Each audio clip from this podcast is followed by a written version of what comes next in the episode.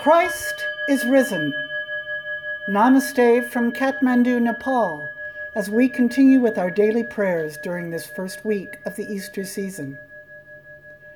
You are invited to listen to today's scripture passage from Acts 10, verse 43.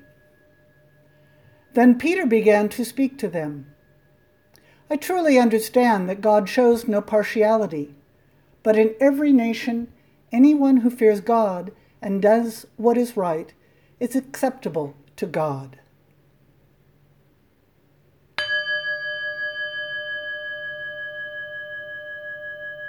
Please join me responsively in prayer. Let us pray.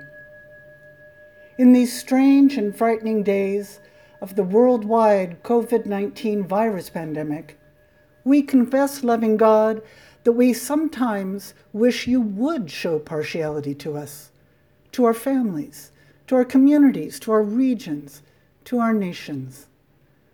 We yearn to pray with our Lord, if it is possible, may this cup be taken from me. Give us courage to continue with Jesus in the prayer by saying, Yet not as I will, but as you will. Lord, in your mercy.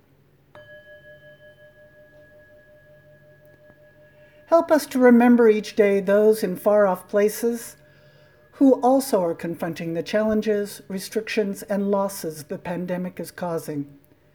Today we pray for the people of Nepal, especially the over 1,500 people in the enormous Sun City apartment complex in Kathmandu, where the virus was confirmed just two days ago. Be with them as they each are tested for the virus, that this plague may pass them by, and that those who are ill will recover soon. Lord, in your mercy.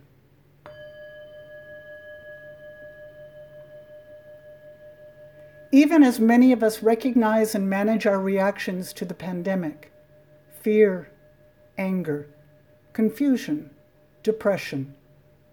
Send your Holy Spirit to infuse all the peoples of the world with hope, compassion, joy, and solidarity with others. Guide us to pay attention to each of the small gifts that come to us every day. Help us journey forth towards the times ahead when the pandemic will subside and our world will discover a new and healthy norm. Lord, in your mercy,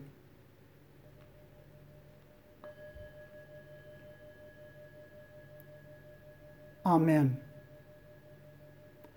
I invite you to say in your own language with me the Lord's Prayer.